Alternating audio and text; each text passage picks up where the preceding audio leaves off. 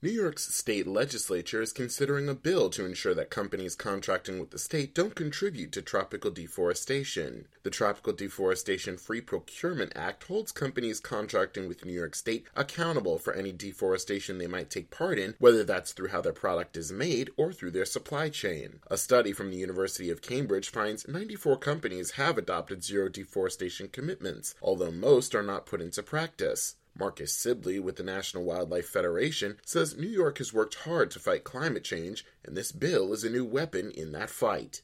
We're saying now we've already taken one major step. The next major step is to pay attention to how our actions are impacting abroad as well as domestically.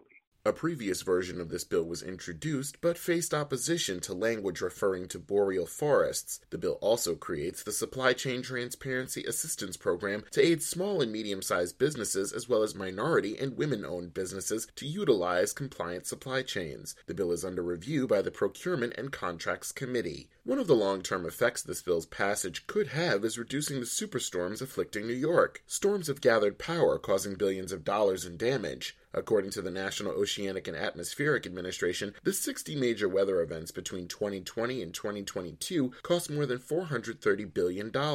Sibley says despite steps being taken to combat climate change, New York is still in harm's way. New York is still in harm's way of deadly heat waves, life threatening storms, and severe economic climate impacts. This is why the impacts of climate change, they don't respect our artificial state and national boundaries.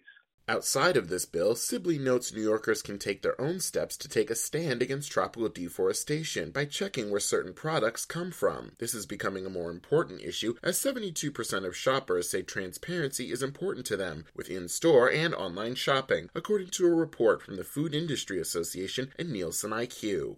I'm Edwin J. Viera, New York News Connection. Find our eight trust indicators to support transparency and accuracy at publicnewsservice.org.